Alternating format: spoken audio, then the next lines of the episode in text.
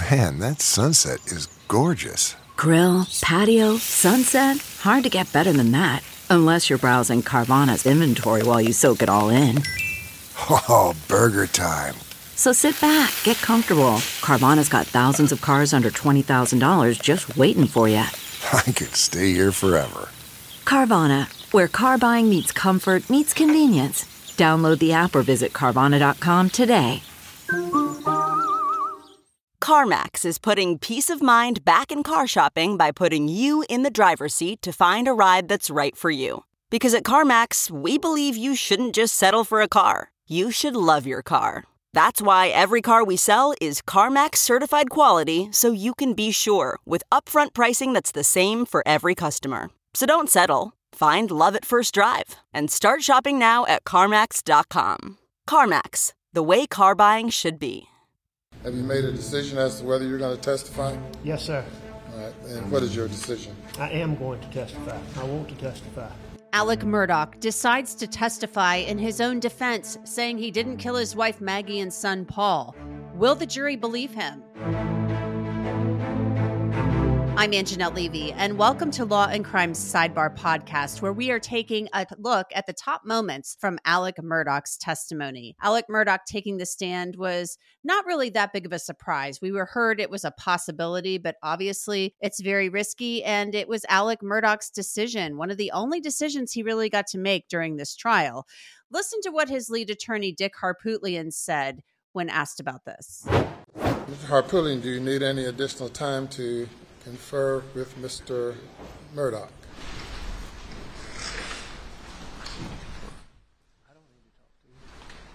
Uh, he indicates he doesn't need to talk to me. It hurts my feelings, but uh, we don't uh, we don't need um, an- any break. However, Your Honor, he does need to visit the restroom before we start this process. So let's get straight to it. First off, Jim Griffin asked Alex Murdaugh directly whether or not he killed Paul and Maggie. The defendant, Richard Alexander Murdaugh, wishes to take the stand. On June 7th, 2021, did you take this gun or any gun like it and shoot your son Paul in the chest in the feed room at your property off Moselle Road? No, I did not. Mr. Murdaugh, did you take this gun or any gun like it and blow your son's brains out on June 7th or any day or any time? No, I did not. Mr. Murdaugh, did you take a 300 blackout, such as this, and fire it into your wife Maggie's leg, torso, or any part of her body? No, I did not. Did you shoot a 300 blackout into her head, causing her death? Mr. Griffin, I didn't shoot my wife or my son anytime. Ever. Now, the big question was why did Alex Murdaugh lie about being at the dog kennels at 844 that night? We all heard his voice. Several people said it was him. You could clearly hear it. He can't deny it. This is what he said. Mr. Murdaugh, is that you? On the kennel video at 8:44 p.m. on June 7th, the night Maddie, Maggie and Paul were murdered. It is. Were you in fact at the kennels at 8:44 p.m. on the night Maggie and Paul were murdered? I was. Did you lie to SLED Agent Owen and Deputy Laura Rutland on the night of June 7th and told them that you stayed at the house after dinner? I did lie to them. Did you lie to Agent Owen and Agent Croft on the follow-up interview on June 10th that the last time you saw Maggie and Paul was at dinner? I did lie to them. And in the interview of August 11th, did you tell Agent Owen and Agent Croft, did you lie to them t- by telling them that you were not down at the kennels on that night? Yes. Now, the timeline in this case is incredibly tight. That video at the kennels was recorded by Paul at 8:44 p.m. Maggie and Paul's phones lock five minutes later at 8:49, and Alex Murdaugh's phone wakes up at 9:02, and then he later goes to his mom's house. This is what Murdaugh said about what happened after that video was recorded and he said he took the chicken out of Bubba's mouth. Did you get the chicken out of Bubba's mouth? I did. I took the chicken from Bubba and I put it um, on, on top of that. Now, now we've seen, you know, this video of Paul um, with Cash, Rogan's dog. Did you know? Did you know that was going on? What, what do you remember about that? About Yeah, I, I knew Paul was. I knew Paul was fooling with. Um, when I pulled up on the golf cart, Maggie was standing back, sort of where the driveway would be. Um, it, it sort of runs out at the feed room. Um, storage room's what we call it. It's been called the feed room. Um, but it sort of ran out. Maggie was a little bit further up where she could see back in that angle where the dogs were. Paul was fooling with um, Rogan's dog back towards the kennel. If I remember when I first got there, Paul was more in the driveway, but then I knew Paul was in the kennel fooling with Cash, yes. But did I know what he was doing? I didn't know exactly what he was doing, no.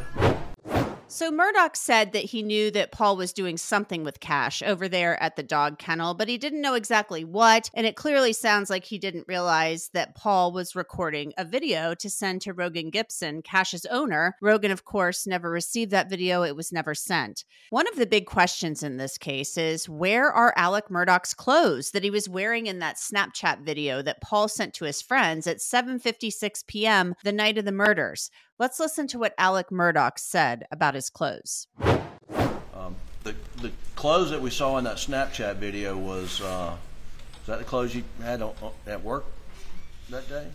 Yes, that, those are the clothes I had on at work that day. And the ju- and the jury's seen you in um, in those clothes and, and what's on, on June seventh. How tall were you and how much did you weigh?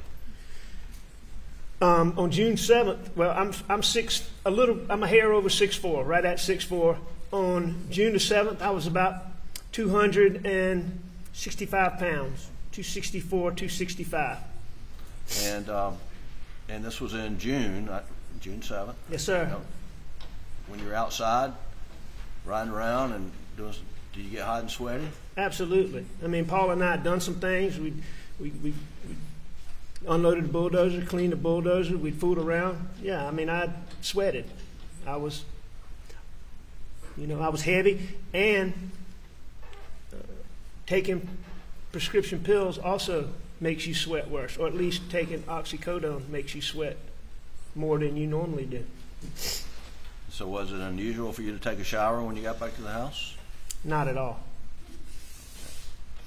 And that, when you after you took a shower, what did you change into? I changed into the clothes that you've seen in this trial shorts and the shirt. What I asked Blanca about specifically was did she remember getting my clothes after she came back? Um, when, she, when she came back to Moselle, did she remember getting my clothes? Is specifically what I asked her. I see. And, and why were you asking her those questions? Because on August the 11th, they had made an issue about me wearing, still wearing those clothes, not having changed clothes when I was in that Snapchat video. So that's why I went to Blanca. Did they ever ask you on August the 11th whether, um, I mean, they ask you for those clothes? Can you produce the clothes? Did they ask you that? No, they didn't. Have they ever asked you for those clothes? No. As far as my understanding goes, my clothes were never an issue in this case until y'all figured out, as my lawyers figured out that there was no blood spatter on me. I'm well aware that my clothes never became an issue in this case until my lawyers proved that this blood spatter that they said I had on my shirt from my wife and my son was a lie, and that there was no blood on my shirt. And once they filed the documents and they proved that that was a lie, all of a sudden the clothes I was wearing back on that day became an issue.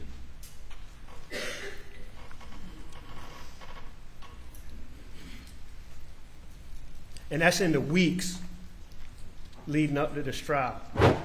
Still, the big question is where is that blue shirt? We still haven't heard. Next, uh, Alex Murdaugh described going back to the house immediately after the visit to the kennels. Did you go back to the house? I went straight back to the house to the air conditioner. And what'd you do when you got back to the house? I lay down on the couch. And then what? Well, let me, was TV on when you went back? Yeah, I mean, the, the, the, the TV never got cut off. So you went back to the house, you lay down on the couch, and then what happened next? I'm not, uh, I'm not positive. I dozed off for a minute or didn't doze off for a minute, but uh, I got up off of the couch, uh, and I was, I, I made up my mind I was going to visit my mom. Had you spoken to Barbara Mixon earlier in the day? I did. I And talked to Barbara most days. If I didn't see her, I talked to her. Murdaugh then described returning from his mother's house to Moselle and discovering Maggie and Paul's bodies. did you see them on the ground when you're pulling up in your Suburban? I did. And what'd you do when you came to a stop, Alec? I think I jumped out of my car. I'm not exactly sure what I did, but no, I got out of my car. I know I ran back to my car, called 911.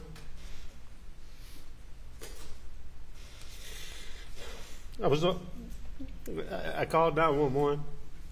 I was on the phone with 911 and I was trying to tend to Paw Paul, I was trying to tend to Maggie. And I just went back and forth between them. Were you um, going to Paul and Maggie while you were on the phone with the um, 911 operators? Yes. Yes. And in a, in a little bit, I'm going to play the 911 tape, but I just want to ask you, and and you've told law enforcement that's been played here in the court. Um, did you?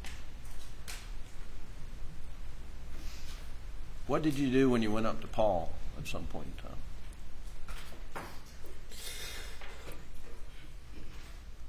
Paul.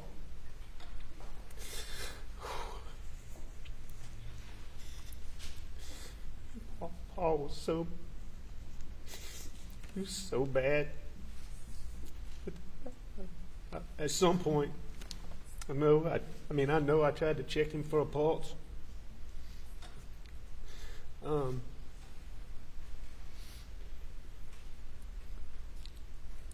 I know. I tried to turn him over. When you say you tried to turn him over, what? Why were you trying to turn him over? I don't know. I don't know. I don't know why I tried to turn him over. Me and my boys laying face down. And he's done the way he's done. His head was the way his head was. I could see his, could see his brain laying on the sidewalk.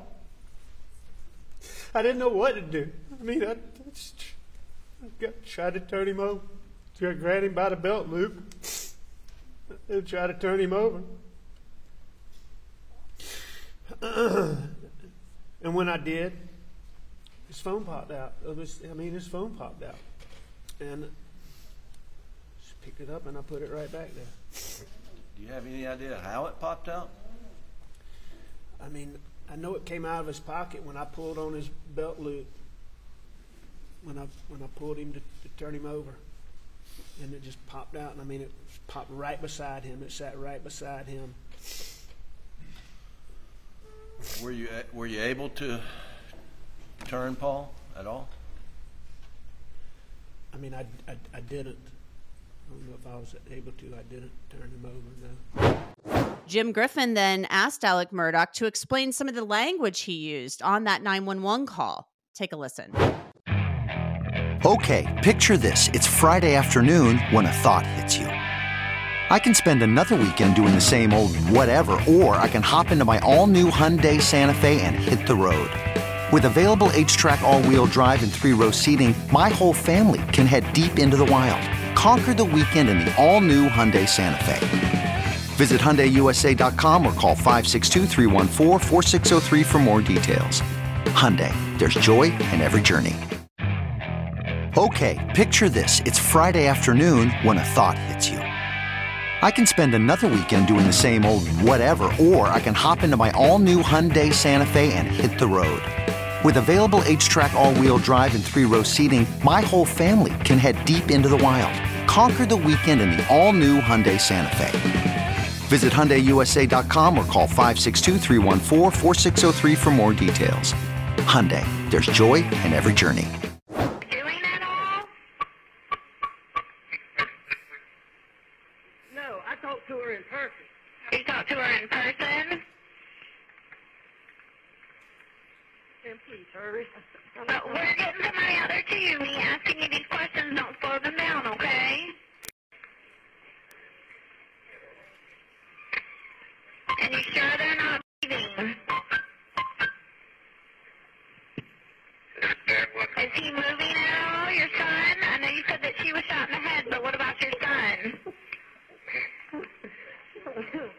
Nobody. They're not. Neither one of them's moving.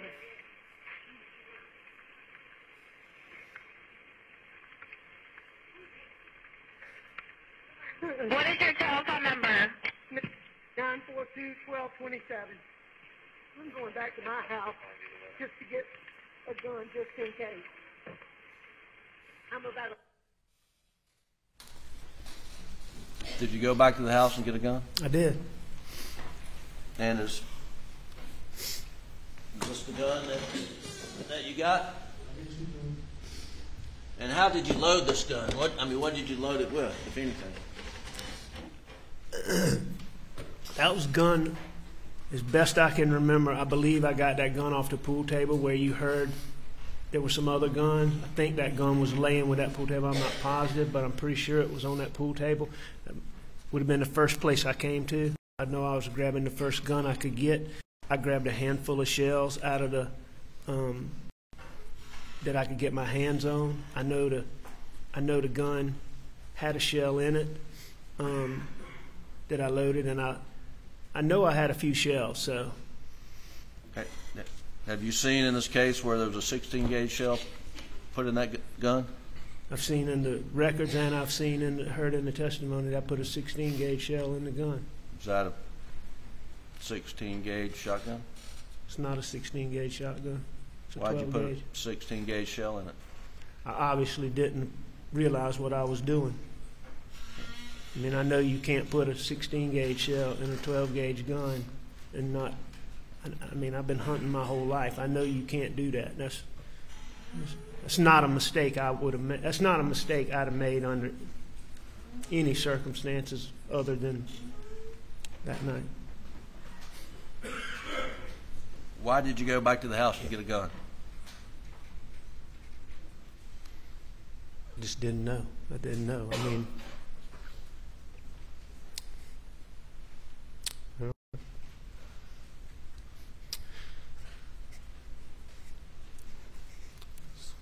saw it. He,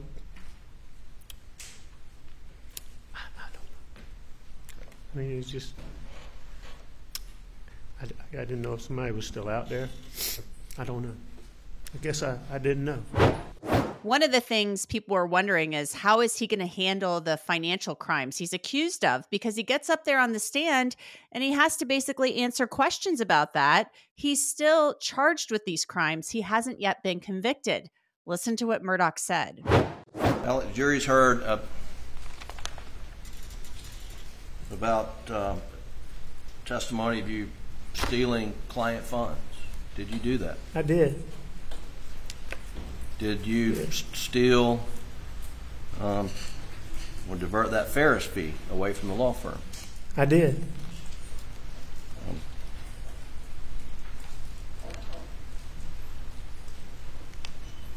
How did you get in such a financial predicament that led you to steal money that wasn't yours? You know, I'm not quite sure how I let myself get where I got, but it came from, you know, I battled that addiction for so many years.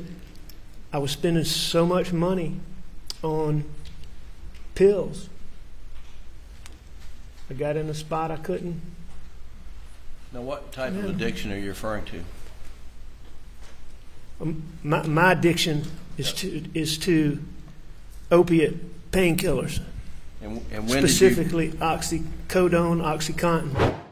So there you have it. Thanks so much for listening. That's it for this edition of Law and Crime Sidebar podcast. You can download and listen to Sidebar on Apple, Spotify, Google, and wherever else you get your podcasts. And of course, you can watch it on Law and Crime's YouTube channel.